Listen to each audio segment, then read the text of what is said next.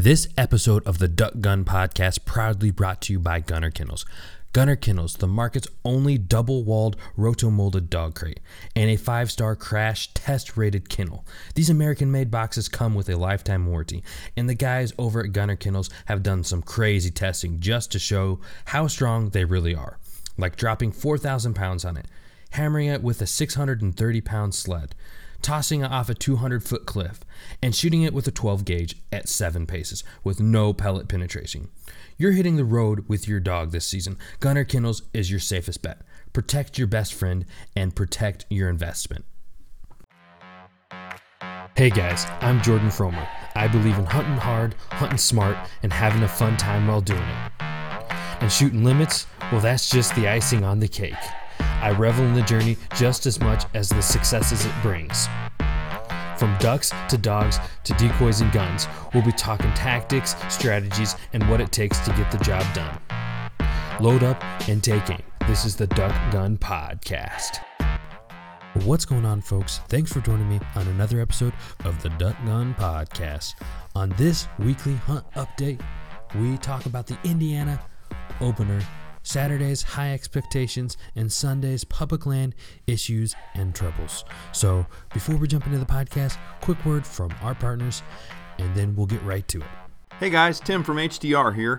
If you really want to get your group up front and in the action, check out our new HTR A frame. Hunt anywhere, concealed. It sets up and takes down in less time than it takes to put your waders on. We've developed our own camo patterns for a better hide, with more designs coming. We have you covered from the sides and the top. Oh, and did I mention our A-frame is only 10 pieces out of the box? Check us out on Facebook, Instagram, and on htrinnovations.com. Hey guys, another great company that we have partnered with is Sportsman Taxidermy. And we had Corey on the podcast not too long ago, so jump back, check that one out. Really great content there. Um, but they do everything from waterfowl, deers, turkey, and they've even done a lion at their shop. It's award winning taxidermy, and they're out of Belton, Missouri. Um, you can reach them at 816 331 5171 or email at taxidermy at outlook.com. And did I mention if you're not in the area, they also do shipping, so that's great. Be sure to check them out, guys. We'd like to give a big thanks to our partners over at White Rock Decoys. Be a nomad and get out further with more decoys with their lightweight system of windsocks, silhouettes, and fully collapsible floater decoys. We'd also like to give a big thanks to our partners over at Bailey's Game Calls. These 3D printed plastic calls are made in America, highly customizable, and floating.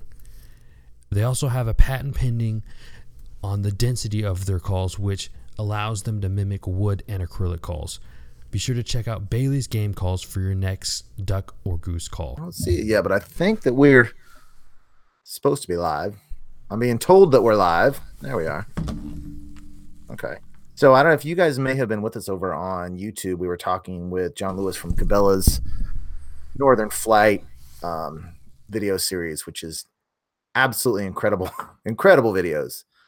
Um, and I actually I meant to talk to John about it. I feel like that his videos get hidden a little bit because of all the other content on um, the Cabela's hunting page because man, I, I, love I love watching his videos. I just love them. So anyway, we are going to do our um, hunt week wrap up where Jordan and I are just going to discuss um, what we've been doing in hunting and just kind of talk about things that have been going on um, with our hunting life. Now, last week I pretty much took the week off, so I don't have anything in the past. Although I've got big plans for the weekend, but Jordan was able to get out quite a bit, so I know he's got um, at least three or four hunts he's gone on to tell me about that that we have not even discussed yet. And then stick around on the end because the end of this, Jordan and I are going to talk about our season stats. Um, both of us track our statistics at Freelance Hunt Stats, which is, which is a website that I had developed. So at the end of these talks, we we go over what our yearly statistics are and um, how many birds we've shot. And I'll tell you I'll, a little a little a little spoiler here. My very favorite statistic of the year is I have not lost a single bird yet. Not one. So I've shot 42. I've not lost a single. There was three birds now that I thought I was going to lose that I didn't. So my my goal, one of my main goals in hunting is to eventually go a, a full season without losing a, a single bird. Um, I've gone a whole year without losing a duck. I lost no ducks and one common merganser on the second to last hunt of the year. I lost, which I shouldn't shoot anyway. But anyway, we're going to be talking about those stats at the end of the hunt and everything. Um, so you ready to roll, Jordan? I am ready to roll. So uh, I guess yeah. Actually, I only have two hunts to uh, to share with you. So you hyped it up a little, a little too much. But I thought you, I thought you went on three, and then you um, decided you were too sleepy this morning. no, that would have been the third, and uh, yeah, um, I have a terrible time with getting up. Unfortunately, you wouldn't think that with all the duck hunting I do, but is the it is the bane of my existence. So, so and I know you said that you have problems like sleep hitting your snooze you don't remember but when you when you actually wake up for a hunt do you struggle the first 30 to 45 minutes of when you get up? Is it like no, unpleasurable like, no it's not at all. I, you would think i'm a, a morning person. It is the actual act of waking up or i literally am asleep turning off my alarm. Like my mind says yes but my body says no. It's just like it just I turn off the phone. Like I'll hit the alarm in my sleep. I won't, won't remember it all, and I'll wake up with my phone in my hand, and I'll have like three alarms, and I've turned them all off, and I'm sitting there, and I wake up and look over at my hand, and, I'm, and I know at that point that I've screwed up somehow. So my, uh, but you don't my, have any recollection of no, I of don't. The alarms. Yeah, or very very faint. But like at the point where the where I've turned it off, it's like I don't have the capability to make decisions. Like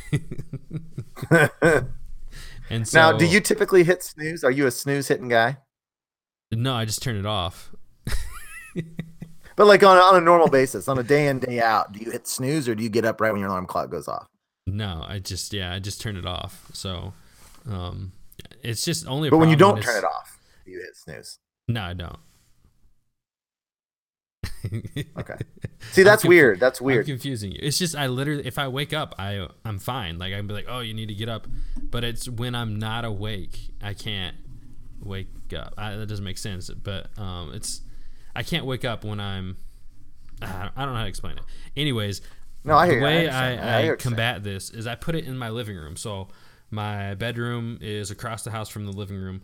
Um, I'll have it by the end table by the front door. I'll, I'll put my phone over there and put my alarm on and my alarm goes off and I don't hear it and eventually my wife like starts like waking me up, you know, shoving me, which I'm sure she's very happy that she has to deal with this for the rest of her life. But um, and then I go running through the house, go through the the hallway, through the kitchen, into the living room, across the living room, over the end table, and get my phone. And by then I'm awake and I won't go back to sleep. I just turn it off and go about my business.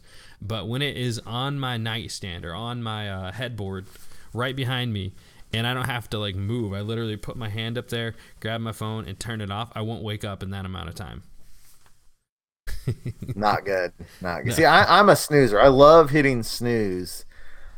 Like I, I wake up every morning around. I like to get up around six thirty. Sometimes I snooze it to six forty five, but I try it. Six thirty is my target goal. So it'll, I'll have my alarm clock go off like five fifty, and then 610 and then 620 and then I'll get up. So I, am hitting snooze quite a bit. But when it's hunting, there's no snooze involved. It's like I'm bounding out of bed, typically speaking. I'm bounding out of bed, like feeling the adventure already already on.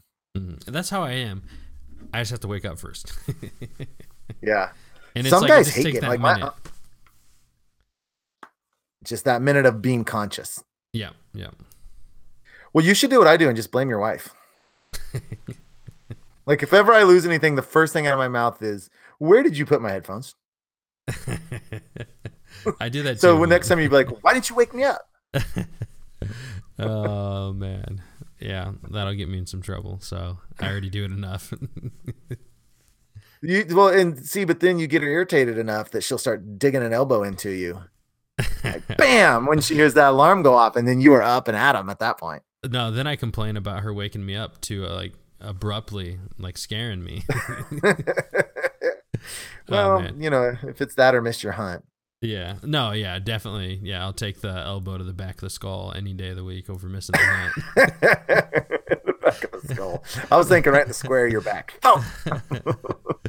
oh man, I, I have a, a lot of stories. Probably not the right time for it, but uh, a lot of stories about how I've woken up, like sleep, almost sleepwalked, crazy things. So m- maybe I'll, I'll share just one, and then we'll get to the hunt hunts. But Okay. uh, it was early on in our uh, marriage. I think we're about. It was probably just maybe a month into it, and uh, so um, we're in a new house, and um, we're sleeping in in, a, in our bed, and it's the middle of the night, and all of a sudden I think that I, I wake up and I'm looking at this alarm clock, and it's on the floor. Um, in the corner away from the bed because obviously I don't wake up unless I run across the room to turn off alarm clocks. And uh, so I'm squinting at it in the middle of the night and trying to figure out what time it is. And I see this like hazy, um, like smoky stuff just coming through the air. And like I've already had issues where I've like woken up and done sleepwalk stuff. And uh, and you know my wife is getting annoyed by it you know because we've been married for like a couple months.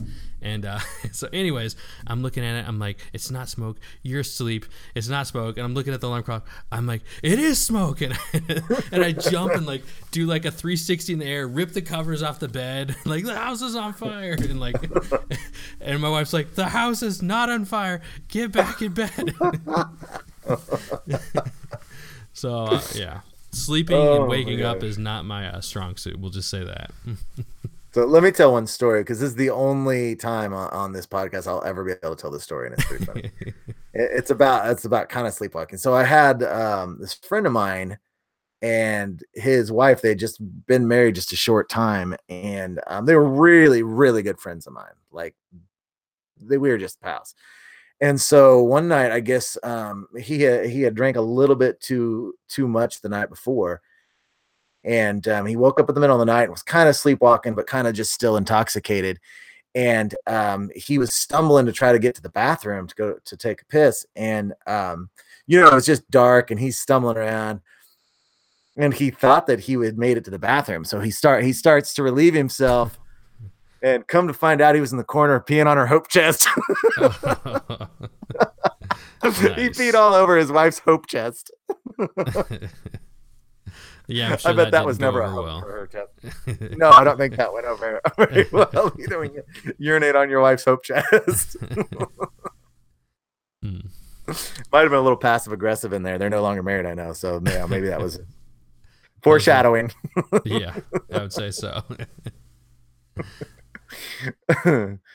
so anyway, uh, so the hunt you skipped and slept in a day.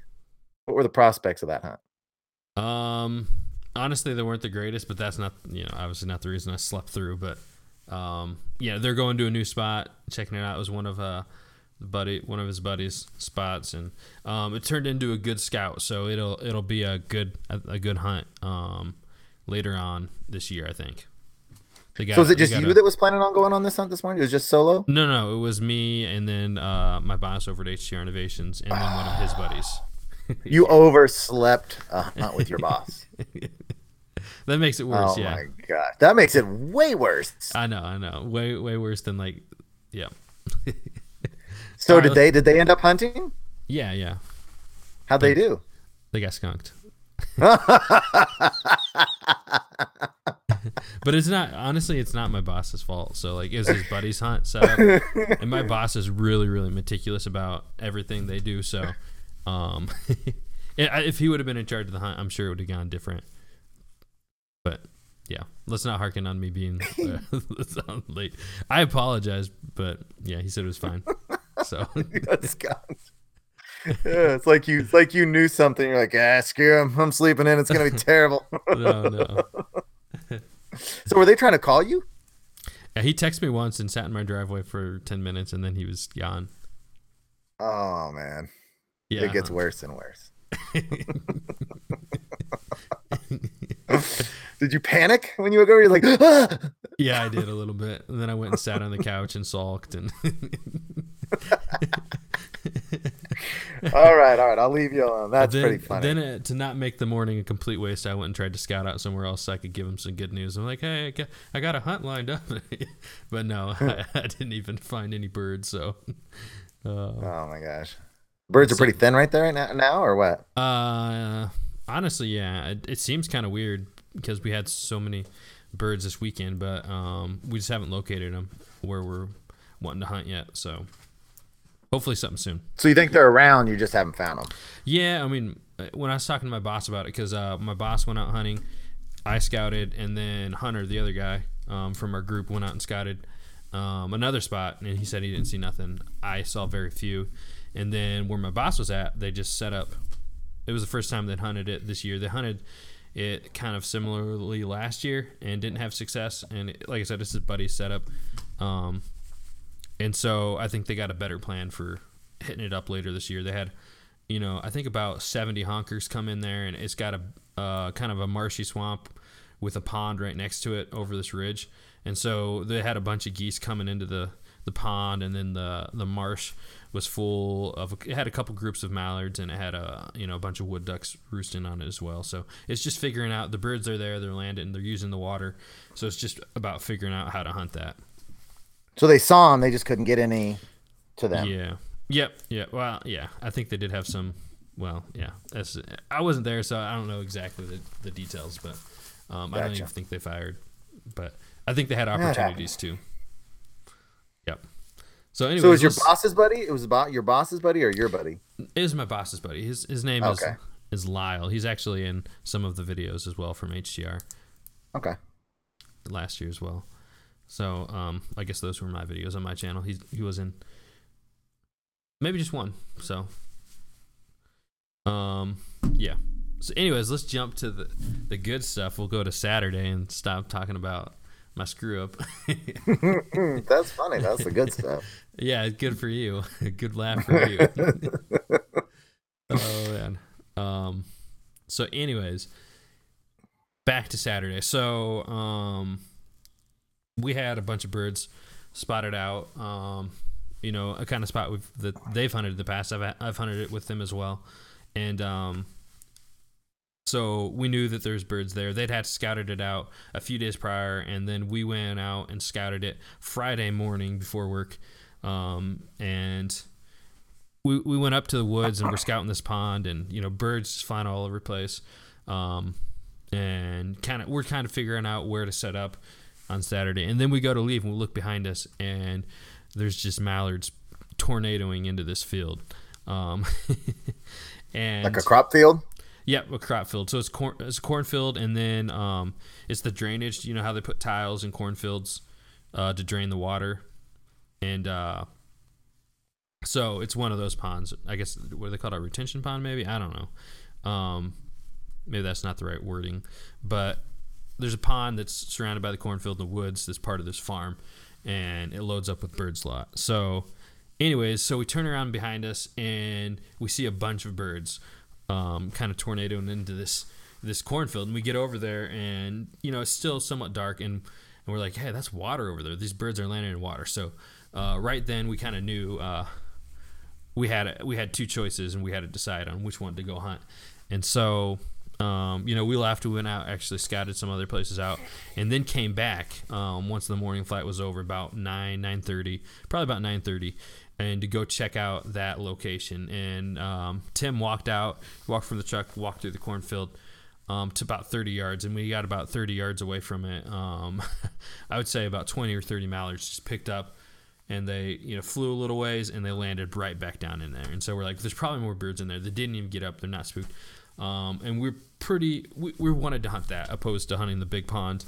It just seemed like a really fun place to hunt. And so that was our plan for the next day. Um, and so yeah, next day, opening day, uh, we go out there first light. We set up um, with a couple A-frame blinds and not very many mallard uh, decoys, just you know, just a few here and there. Um, set up. It's it ended up being this like slough with this tall grass, and we set up. You know, first light. Um, like I said, we hadn't really been back into it, so we didn't have a, a great grasp on even how far the water went back there. And uh, so we set up about 15, 20 yards off of it and put our decoys in there. We figured we'd have, you know, a 20 yard shot to the birds as they decoy in. Um, so how could you get the how close could you get the truck into the field? Um, it had a, a lane that went back through there, so I would say, um, I'm I'm pretty bad with distances, but I would say it's probably about a couple hundred yards, maybe. Yeah, I'd say about that to the slough. So just oh, yeah, okay. So yeah, that's not a bad walk at all. I've I've had ones actually that same field where you have to walk hundreds and hundreds of yards, um, hauling stuff. Even just walking through a frozen field like that, plowed is no fun. Um, No. So yeah, it's not plowed yet. Makes it a lot easier. Uh, we walked up on one of the tracks of the um, irrigation system. So um, yeah, so we, we got up there first thing in the morning. Um, gave ourselves plenty of time to get out there. Uh, we got two A frames. We got them set up, uh, brushed all in, hidden really well. Um, we got the decoys out, and um, first light comes, and we just have just like the last the day we scouted. We just had uh, mallards everywhere um, coming in, and they're going to that pond. They're coming over here, and they start circling in. Um, and this is probably like five minutes after shooting light, and this big group comes in, and um, you know they let them have it, and um, you know we drop some, and and uh, you know first light action keeps coming, shooting birds, and uh, then kind of really abruptly um, the action just stops, and there's really really very um, there's not very much movement. So we actually decided at that point that we were set up in the wrong place. You know, the sun was coming up, it was right in our eyes, and we, we saw that this the slough was way bigger than we thought. We thought it was this tiny kind of hole, but it was really probably maybe 70 yards wide, if not more, and maybe or long, wide, whatever way you want to say it, and maybe about 40 50 yards the other way. So it, it was a bigger slough and we could get in the actual tall grass with our a-frames opposed to being like in some brushy stuff but in the corn where um, so we could get way closer to the birds. So we ended up switching to there but the flight was kind of already over and we only had one more mallard come in after we switched the setup. And uh, i mean it was a beautiful decoying solo mallard and I actually got to shoot it. But it, comes in and it um, you know got it on video. You know, it just comes swooping in and then like dives out of the heavens towards us and just all the way perfect. And like it's like coming in sideways to the blind and no one else sees it. And I'm sitting on the far right side and out of the corner of my eye, I see this mallard just and then it just cups up perfect. And I'm like, grab my gun and like sneak out of the side of it and and um um Hunter me and Hunter switched on the big camera um so that I got some shooting in as well but uh, you know he got the camera on just in time and uh, but my the funny thing about that one is my gun strap actually flipped over the barrel so I Oh. couldn't I couldn't see it and this is this is the first uh, season I've hunted with a gun strap so I, Uh-huh. I don't know if you hunt with one or not Yeah. Uh huh. but that's I guess that's something to be aware of if you're uh, you stand up real quick and your your strap goes over it and I went to aim and I couldn't see anything so Oh I- no. I missed my first two shots, and like I was, this mallard was at ten yards. Like it should have been one and done. and so finally, Yeah. he got out to thirty yards where I could shoot him. But You killed him Uh, dead on the third one. yep. So he just the way he came in though, it was crazy because he comes in and he's like directly in line with our blind. Like I had to go turn to the like ninety degrees out the side of it, and uh, the only way he could go is like he goes and he's cupped up and then he just shoots straight up. I've never seen he just like a rocket. He goes straight up, almost like Yeah. no angle at all. He just goes straight up, and I hit him on the third shot and dusted him pretty hard, and he just flopped all the way down. It was it's one of the most beautiful mallards I've ever shot. Um, had two perfect sprigs, um, you know, perfect, beautiful coloring, and yeah, it was Did just you save him? I didn't save him. No, I figured it's, we shoot so many mallards. That's like all we shoot. So um, I'm gonna wait for one in later season because they're a little fatter. Their legs are a little oranger and Okay. um, more orange. And uh, I mean, yeah, it's just finding one with perfect sprigs or you know a triple curl for mounting Yeah. would be Yeah, and I'm also looking for one with that the back brown pattern, which can be hard to find, where it's really beautiful right on the back. Mm-hmm. Yeah. Yeah, we're both getting uh, a couple birds mounted this year from Sportsman Taxidermy, so we'll be that'll be a common thing theme we talk about our birds that we're getting mounted. Yeah, have you ever heard of a, a term called storm widgeon? yeah, yeah. From you, I have never heard of that term. From me, okay, so we've talked about it. So I've never heard of this term in my life of, of storm widgeon. And I talked to this guy in Arkansas. We text back and forth from time to time, talk about our hunts. And he's like, Yeah, my friend shot a storm widgeon. I'm like, What's a storm widgeon? So he showed me a picture, and on a on a big Drake widgeon, a storm widgeon is one that has not only white on the top of their head, but underneath the green eye patch, there's their cheeks are more white Yeah, they look um, awesome. than your normal Drake. They do look awesome. And um, Simeon shot that beautiful widgeon with Aiden, and I got so I like pulled up that picture, and sure enough, uh, the one Simeon shot's a quote storm widgeon. I mean, I looked at the difference between Simeon's and the one Aiden shot a beautiful one on our last hunt, and sure enough, um, Simeon's has a face is much more white than the one that Aiden shot. So we've got that in the freezer. I at this point, it, I just can't imagine that one's not going to get mounted yeah. because I guess the storm widgeon is a lot more rare, um, which must not be too awful rare, but more so than your your you know the other widgeon drakes will have a little more um grayish kind of face yeah. than the white. So, Hmm. and maybe when they get in full plume, they they're all storm widgeons. I don't know. I haven't. I'm just now new to this term. Never Hmm. never heard it before in my life. Heard it two days in a row. So um, that's in the freezer for us for sure. Awesome. Yeah, that'll be that'll be a good one for sure. So you guys ended up with what? you say nine mallards? Yeah, so we ended up with nine. Um, you know, with our expectations, we thought we're we're, we're already counting our limits, like you know that kind Yeah. of that kind Yeah. of deal when you see the tornadoing birds. But it's just kind of unfortunate when you have first thing so many birds. Like we had a, a big group cupped in, you know, right into the the set. Um, Mm-hmm. And if we would have been in our first spot, we would have had way easier shots because it ended up being further to the right because the slough went further than we thought. Um, and they're Yeah. cupped up coming in, but you know, and then everything to the right. So it made it a little bit further shots, even though they're decoying in. So um, if we had to do, we learned a lot from this hunt. First time we hunted that location on the farm. So you know, uh, but we're not going to complain about nine nine birds. We had a, a great hunt. Four shooters, nine birds. Um, opening day shooting mallards. So I had a blast. They had a blast.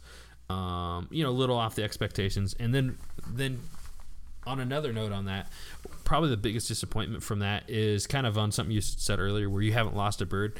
We had a terrible time finding birds. And, um, you know, in that slough with that really tall grass and really thick grass, it was almost impossible. Like you'd mark them, go exactly to it. And we spent a ton of time looking for birds and find when we'd find them. And then we did lose some. So, How many did you um, lose? How many did you guys lose? Um, we lost, I believe it was four to start with. Oh wow. Yeah, and that's four out of nine. So, um, and we didn't bring my dog. I think we talked about this last week, but Yeah. um, you know, originally he asked me, he's like, "Hey, you gonna bring your dog?" Because I bring him whenever we go, uh, for the most part. But that's because I don't have to focus on filming, and you know, also my somewhat trained dog. You know, he's trained by me, so it's he's not perfect. Um, and this is just really the start of his second season hunting. You know, he he had his first retrieve on the last day of season two years ago. So you know, last year was his first full season of of hunting, um, and then this year to start off, we went we've gone on a blue wing teal hunt, and um, that's all he had, and it was not the best. You know, kind of he was so wired for the birds that it was hard to control. So I didn't want to bring a dog that I wasn't sure about and have to mess around with that when I don't want to miss like the footage, the shots I'm gonna get. Um, so I didn't bring him. Um, it would have been Yeah. it would have been great to have a dog. And so what I actually did is I asked like, hey, do you mind? Um, do you mind? Uh, I think we lost the, the Facebook stream. Here, I'm gonna fix it real quick.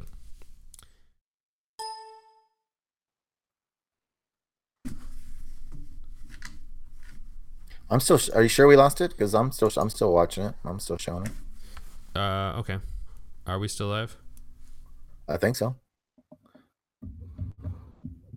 All right. Well, we'll just continue. If we dropped, we dropped. Um, I think we're still. I think we're still good. okay. Anyways, so like I said, um, now I can't remember what I was saying. Oh, so I, I told him I didn't want to bring Chief, um, because of that, and um, it would have been really, it would have been perfect to have Chief. But so what I did is I asked him if he minded, or if you know the landowner minded, if I came later after the hunt to actually uh, go and um, uh, try to recover those four lost birds.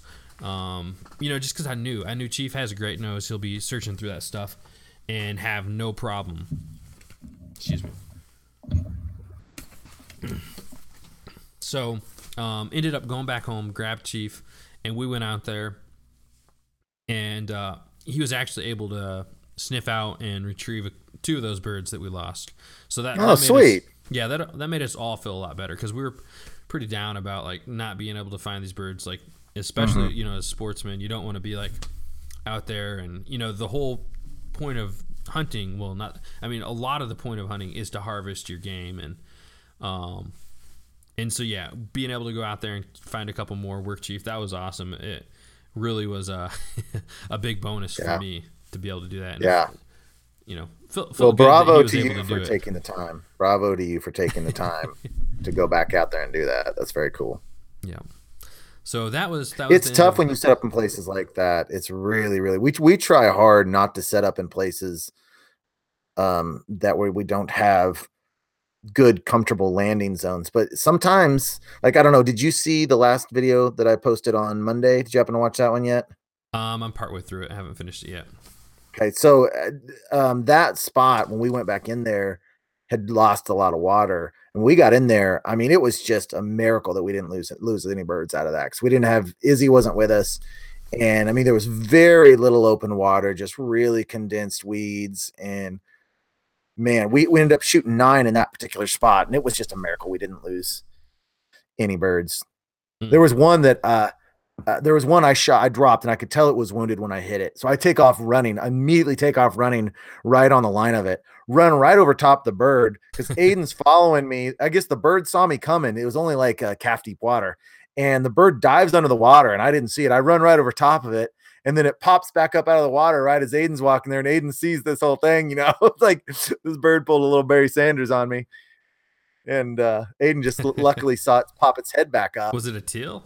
and yeah, it was a teal Those things are so. I, I yeah so i was incredibly and there was a couple that we dropped that were dead but we were in this kind of switchgrass stuff that was so thick that they landed back in those it's like you know like like in your guys situation sometimes even if they're dead it's unbelievably hard just to find them at all because it's so thick so Yeah. it's a, i think it's important to try not if you at all possible try not to set up in locations like that Yeah. but sometimes you just you, that's just how it is Yeah, we wouldn't have thought it was like gonna be so hard because, like we said, it's this. I mean, relatively small slough, Mhm. um, compared to like uh, you know when you're talking like a full marsh, and uh, but that tall grass, like you could spot it and be right there and walk up to it, and you couldn't find it. And like the first one that Chief was able to find, it was actually out of the water in a tuft of grass. And so this this bird must have been alive when it hit the ground and he just crawled in there. And so uh, like we're talking like a foot by foot wide but if you weren't to actually like put your head in there and like pull the grass apart you wouldn't have seen the mallard in the middle of it. But chief just goes Yeah. right up to it sticks his face in there and pulls out a, a mallard. And i'm like whoa. It's just like yeah. and so i bet that made you feel so good. Oh yeah it did. I was like yep. So um Were they dead? Those two that he recovered? Yeah, they were completely dead. The other one was in the Yeah. water, um, out there in the slough, and he went out there and, you know, comes walking back. That that always, you know, I have a lot of places where I hunt where, if I didn't have a dog, it's just like you you might not find them. Uh-huh. so it's Yeah. just like I, I take it for granted that I don't have to. Beforehand, I didn't think about that at all, and the other guys were kind of saying like when we're getting out there, like man, man, this is gonna be tough without your dog. You know, like it's gonna be tough without a dog out here uh, to find these in that stuff. You know, um, and for me, I, I've not hunted very much in those kind of situations. Um, You know, I did have a hunt. You know, uh, I guess a couple years back now, three years back now, maybe, and um, and we had a day kind of like that, and ever since then, I really haven't had tho- days like that because I have Chief. Um, but it really, it really gives you appreciation to have your dog. And I guess that's one thing we could talk about with you. Um, kind of like you're saying, you didn't have Izzy on your weekend hunt. So how's that been not having a dog um, compared to like almost all Well, your history of hunting here yeah. recently is with a dog? Well, when I'm with my dad, he's got candy, of course. So, um, as far as the retrieving aspect goes of it, Um, we have we, we've always had Candy except for the last hunt Aiden and I went on, and Izzy wasn't with me. I'd say that from my own personal perspective, because there's only been one hunt, oh no, two hunts. One when she got spayed, and then another hunt where she was just I couldn't take her because she was at my parents' house or something. So in the last, in her lifetime, 10 years, I've only hunted without her two hunts ever.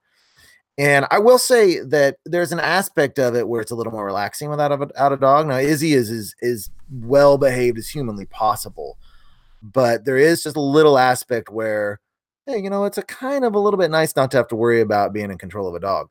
But the, it's totally foreshadowed by the fact of how much having her there means to me and what a companion she is to me. And so I'm I'm certainly very much ready to to get her back out there. Um, you know, her nose is I'd say below average. Um, she marks the birds really, really well. That's her strong suit is marking birds, but her nose is pretty sad, honestly. So she's not all that much of a help as far as finding deads unless she sees it ahead of time. But it's certainly been an adjustment not having her out there. But her recovery is going really, really well. Took her to the vet and he he checked her out. He said she looks like she's on track. Everything's healing properly, and she's just now getting to the point where if she sees me and I get home from work, she'll trot up to me and actually run a little bit. Hmm. So I think if all goes well, I'm going to take her back to the vet on the 14th of November. We're hunting the 14th, 15th, 16th. Um, I'm going to take her back to the vet on the afternoon of the 14th. Hopefully, he'll give her the green light, and then November 15th will be her first hunt back. So it's definitely awesome. been an adjustment. It's, it really sucks to leave your dog. Like the last time we just had to leave her in the truck. And I hate that. You know, they're looking at you and they want to go and because she can't put it together and be like, okay, I can't hunt because I got hurt. You know, in yeah. her mind, it's just like, oh, I'm getting left by my best friend. you know, so yeah, yeah. I've got a big uh, decision to make. I've got a big decision to make about what when I'm going to buy her um Mm. Not predecessor. I said that last time. When I find her, yeah. So it's either going to be uh, this winter or the next. And I'm right now, I'm kind of leaning towards go ahead and seeing what she can do her 12th year. And then if, if I need to go without a dog that year, then I'll still have candy around most of the time and then getting a pup um, the following January of 2020. But I, I just don't have a lot of desire to re- to raise a pup right now. I'm like, I'm dreading it. I'm dreading the whole process because they're just such a pain for that year. Well, I mean, you can just, uh, you know, fork up the big money and get get one that's fully trained at one year old. Well, I don't want to do that either because the puppy phase is really cool, and having a dog that you trained yourself. And you know, when someone asks you, you know, did you train your dog? It's really, it's really rewarding to be like, yeah, I did. I, or I embarrassing. well, you know, it might be probably more embarrassing to be like, yeah, I paid thousands of dollars and the dog still sucks, you know. Yeah, that's true. That's but, true. But it's really rewarding in that bond of relationship when when you're taking them through all of the steps of training and from 8 weeks on and um it's cool. It, so I would certainly if I'm going to have a dog, I'm not going to I'm not to pass that part up for sure, but so we'll mm-hmm. see. Successor, Brandon. Yes, successor. Her successor. Thank you, Brandon. I keep saying like predecessor, but predecessor, successor, her successor. and I, have got so I've got four hundred and about four hundred fifty dollars saved up for the next dog. I think my budget's gonna be I'm hoping between seven hundred and a thousand. Mm. It's coming. I try to shoot for. Well, I'm gonna have so. to take a few more years, I think, to for Chiefs uh, predecessor. Wait, no, successor. successor. so yeah, that'll Chief's cool. young. Be, I mean, you got, you got yeah, I think I, I will get one before he gets old though. Um, but it's probably a couple years off still. Um, just just for the enjoyment of training and and that yeah. kind of stuff. We'll see though. I mean, I'm gonna, you know, with family life too, it might change uh, that as well. Have you thought about actually letting him? Um, I don't know what the proper word is. Sire a litter and then taking one from that. That would be super cool. I have, but he doesn't have papers, so that'd be kind of hard to get a good mate for him because he only has. Hmm. Uh, I got him from a farm, and so they had the mom. The mom lab had papers, and yeah. the neighbor was the neighbor lab came over and impregnated the the mom, and then that family uh, moved away. So I couldn't get yeah. hold of him or find papers at all. So he didn't have any papers that I can, you know, say like, hey, this is like you know whatever the all those terminology they use and for like purebred and all that kind of stuff. So it'd be hard to get a good litter. And if you want, you, obviously, you want to get your next pup from a good litter. Yeah, I that's the thing. I we always buy females, and that's the thing that sucks about them because you want if they're an indoor dog, you certainly are going to want to get them spayed, um, because you're just not dealing with with that, you know, No cycle diapers. issue. When some yeah, no diapers. I'm not going to play that game. But at the same time, having her little puppy would there would be nothing cooler to me than her successor being her daughter. I mean, I just can't think of anything cooler than that. Yeah. But Well, and Brandon uh, asked, uh, go ahead. I'm sorry. You could you could try to find uh, her sister or her brother that's not spayed and get it from Yeah. the same line. I could. I, I could call that and just see if they're still running that line. That's certainly an option. That's certainly an option. but honestly, I would like I would like to get a, a, a little better bloodline. She was only about 350 bucks, and she's not all that athletic. And uh, she's looking at me. I'm sorry. she's not. uh, You know, I'm hoping the next dog is a little more athletic, maybe, yeah, um, I hear you. than on what she is. But I, if I could, if, if it was like, okay, could you hunt with the dog? Yeah, right, with Izzy for the rest of your life. I'd sign on the dotted line right now because she's just so easy to hunt with. Yeah. She's so easy to hunt with, and that to me is the number one factor. Yeah. Yeah, for sure. It's like uh, when you see like dogs like Barton Ramsey's though. They're like Izzy, but then with the drive of like Candy. And it's hard Yeah. to get both of those perfect. Yeah, yeah. Well, it's a professional trainer. Is the I mean, Yeah, well, I mean, I think their dogs are good in general, just from what you see. Like if you go on their the Facebook group, they Mm-hmm. have really good bloodlines. oh for sure, the best bloodlines. Yeah, Yeah, I mean those I mean, those dogs are over two thousand a dog, and man, Yeah. I would love to score one from him, but that's just out of my price range. Unless he's willing to do some type of promotional thing. twenty six fifty. Yeah. I mean, yeah. I mean, even if he's like, "Oh, listen, listen, Elliot, I'll, I'll give you a dog half price," and you know, you just talk about it on your way on your. So I'm still out of this. It's still out of my price range. yeah, Although, if he was going to give me one for fifty percent, not that I'm asking, I'm just saying theoretically, if he were to, it would be really hard to not try to raise that money.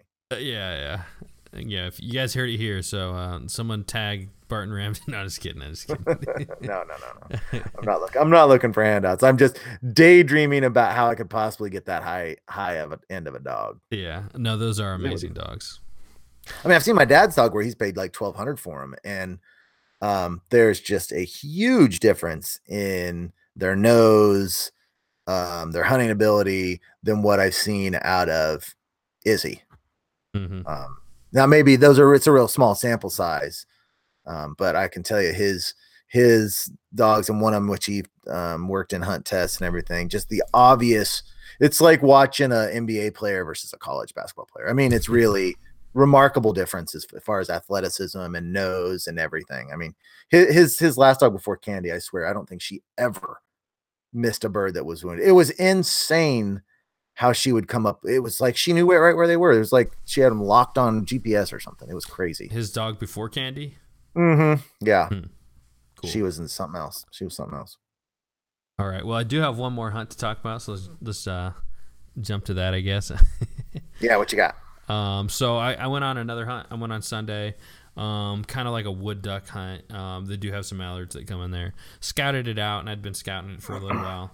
Um, and so I, I went out the night before, and it's snowing, and I could see some birds working in the area. So I'm like, I don't think anybody's hunted this on Saturday, uh, this area. So I'm gonna go in there um, first thing Sunday morning. Um, so I got out there, went out there, um, you know, got to the parking lot. Nobody's there. I'm like, this is perfect.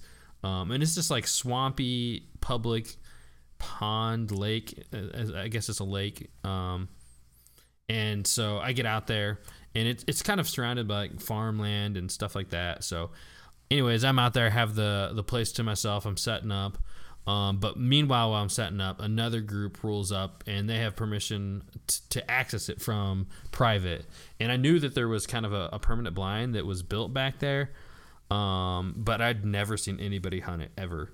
Um, so they must just be kind of like the weekend warriors here and there, um, but not very often. So this is kind of like one of my secret spots too. That generally is just good for some wood duck hunts. You know, can limit out on some wood, woodies.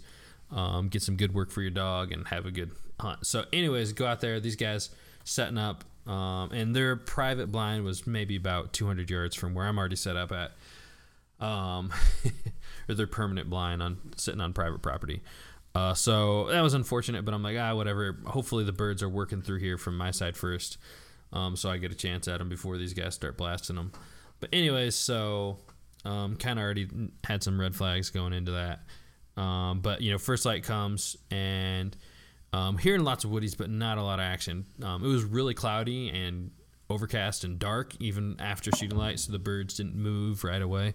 Um, but then you know, first light comes or the first the birds start moving um, maybe 10 minutes after first light or shooting shooting light and uh, you know have a couple work in and i can hear the other group they start blasting um, i have birds work in and i knock a couple down chief goes out and retrieves the first one and i mean this this other group is like blasting i, I have no idea how many guys were over there but um, you know typical to public land um, in Sky Blaster fashion, um, these guys were going at it. So, like you'd hear like barrages of twenty sh- shots.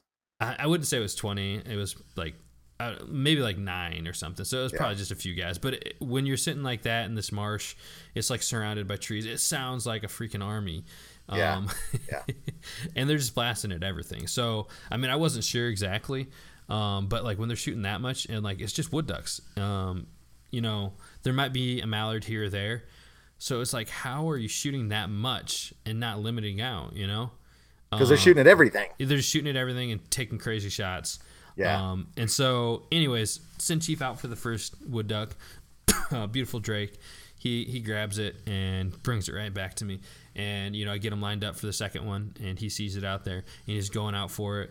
And um, and in comes a bird and it sells right in the set right in front of him and it lands right in front, front of him and it's a cripple from them that just sailed 200 yards and and landed into my set and so oh this bird gosh. is is like wounded and um um but it's like alive enough that chief can't grab it and so this thing is fighting mm-hmm. and flapping and kind of you, have seen where they're, they're crippled and they'll be able to flap a little bit and get away and but they can't yeah. fly and swim pretty fast and so chief is chasing this thing all over the place and so um, He's chasing. Did he just break, or did you send him? No, he he was literally like ten feet from the other bird, and it landed right next to the other one. And so he, this other one's like dead with one wing up, and so he uh-huh. switches off of that one to the, the crippled because it's you know making all this movement and going around, and so he's chasing it. And he chases it through like the cattails, and then he comes out, and they're both swimming this way, and he's corralling it towards their set. And I'm like, oh great, he's gonna go in there. So I try calling him off, but he he wasn't having it.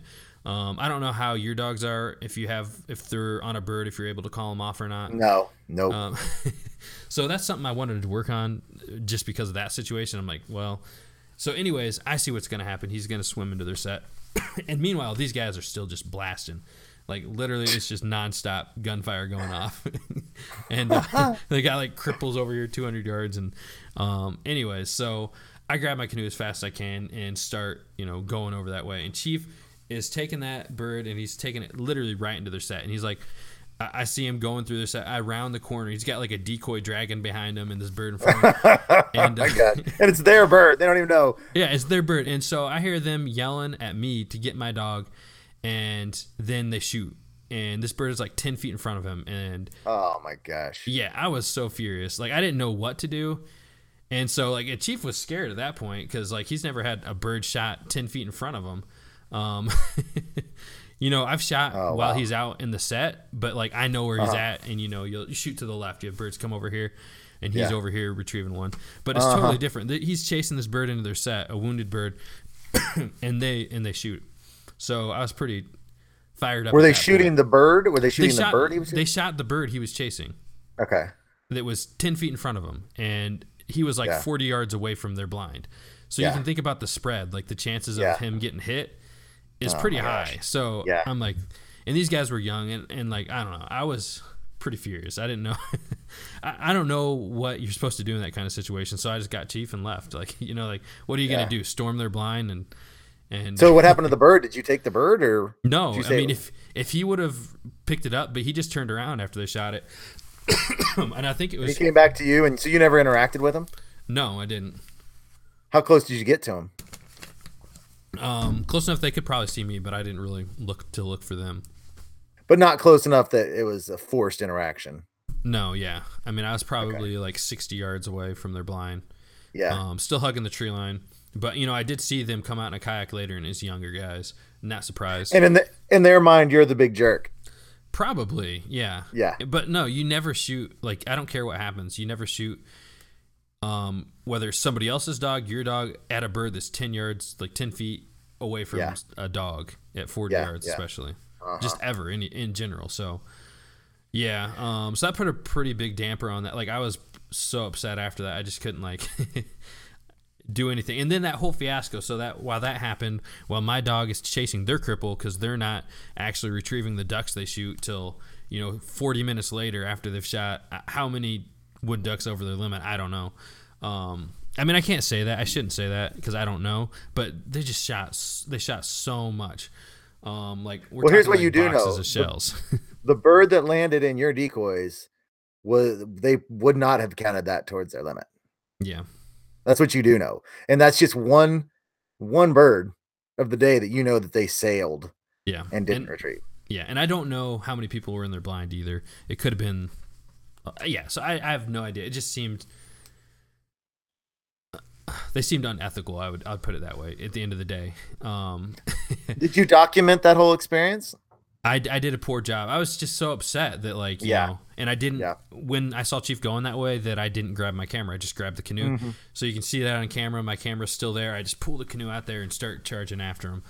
Yeah. Um, because I knew what was going to happen. I mean, I didn't know what was going to happen, but I just didn't want him over there by these people who are literally just stop nonstop shooting. So It's really difficult when things like that of high emotion start taking place to be like, all right, I'm going to document this and vlog this. It's really, really hard yeah. and sometimes not appropriate.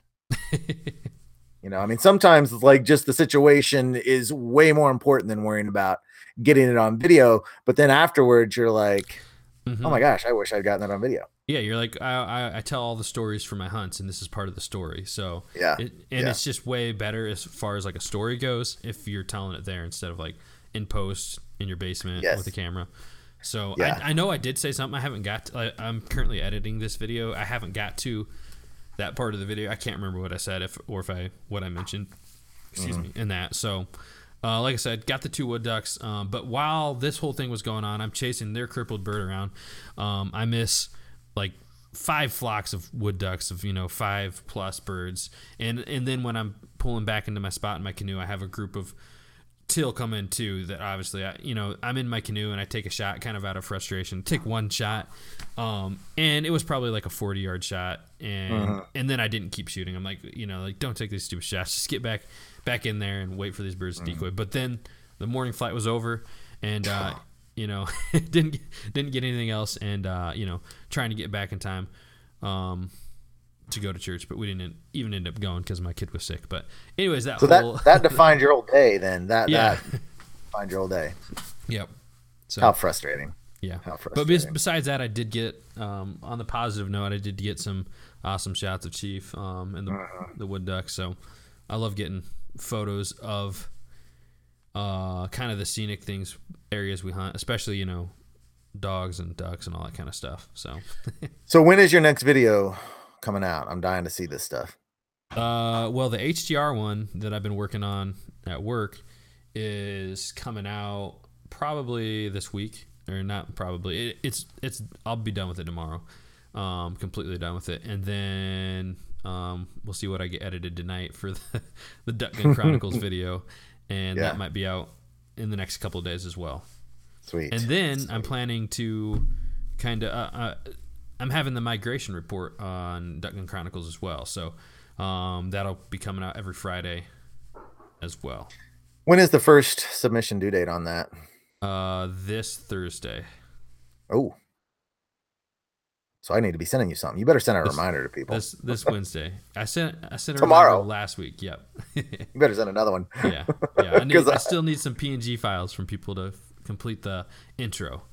But yeah, I'll post that intro. Maybe I'll post that intro this week to get people kind of hyped to come see the full thing. So Yeah. Remember after the episode, remind me to talk about that one more time because I want to run over exactly what I need to do again, just to, as far as PNG and stuff. We'll talk. Alrighty, sounds good. Well, I think uh, we we went quite a while for just being one update. It's kind of crazy. So yeah, yeah. Um, I guess let's real quickly, um, briefly go over our plans for this next week. We'll start with you, Elliot. Yep. Well, we've got the um, low plain zone opener, which is my where I live, and there, and we have plenty of ducks around. But we're gonna forego it and head back west, where it's not an opener, so we don't have to deal with the masses and the crowds and all that. And um, Fumbles is there scouting now, and there are plenty of birds around. I know we're gonna do at least two hunts um, Saturday and Sunday. Both places we're gonna hunt are have plenty of plenty of birds. So I'm really I'm really hopeful that we'll come out with our first mallards of the years and maybe a pintail or two. I think it's going to be whatever we shoot is probably going to be far less teal at this point than what we've been shooting. That'd be great. mm-hmm. um, I guess for me, um, I'm still we're still scouting out for plans for this weekend. Uh, my brother-in-law is coming in town. He's hunted with me a couple times, few few times in the past. We've always done pretty good, and he's in, he enjoys it. Um, he lives in Tennessee, so hopefully I can line something up good, whether it's just on my own or with the guys from HTR. Um, for the weekend, um, Thursday I'm going out, um, bringing my little nephew. He is I think four, four or five. Um, and I don't really care if we kill but one duck. I just want to get out there, have a little easy hunt. Um, yeah. sitting up on the bank and just something for him to have an experience. That'll be awesome. Um, but yeah, I guess a poll that I'm gonna put in the Facebook group is I was curious what people would think um, about how young is it to show them kind of the process of cleaning a bird. I didn't want to like gross him out. He's already a little picky on his food, and I don't know if uh-huh. that'd ruin it for him. So, um, yeah, I'll put a poll in there in the Fellowship of the Duck Gun, kind of get everyone's opinion. Should I um, show him the process of cleaning a bird at four or five years old, being a picky eater, hmm. um, or is that something that should wait? Just give him. It's the, an interesting topic. Duck nuggets. very, very interesting topic for sure. Yeah. Yeah. I, I, I would say my per, my personal opinion on that would be it varies from child to child, and it's like it's like when you're training a dog, you want every experience to be pleasurable um, for a four or five year old in the hunting. Everything they do, you want to be fun and pleasurable. Just like a dog, if you throw them over their head in water the first time, they may they may be afraid of water. You have to be careful with um, shooting with dogs because they'll be gun shy. You want with a child, you want every single hunting experience to build up memories of excitement and fun. So if they show any kind of, to me, if they show any kind of resistance to cleaning or seeing them clean, then no. If they're curious and excited about it, yes, that that would be my take on it. Yeah, I think that's a pretty good opinion. so, all right, guys, I think that's all we got for tonight. Um, thanks for tuning in again. We really appreciate you guys coming along and joining us for the updates. Um, but yeah, that's all we got. And uh, I'm Jordan from Duck Gun Chronicles on YouTube. Elliot from Freelance Duck Hunting on YouTube as well. And we'll see you guys next time. Take care.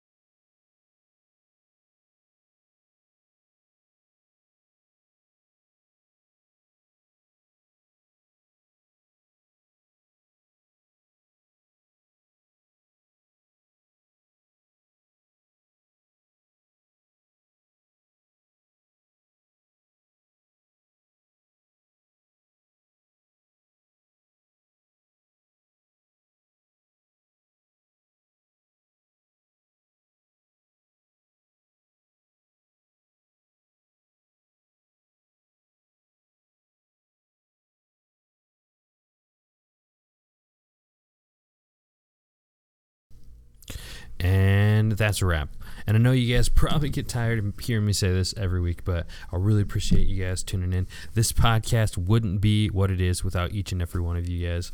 Um, it's really awesome to see your guys' support and see you guys tuning in week after week, um, being excited about duck hunting just like me and Elliot. So, um, you know, a lot of times I use this portion of the podcast to thank partners or whatever, but this week I really want to thank you guys, the viewers.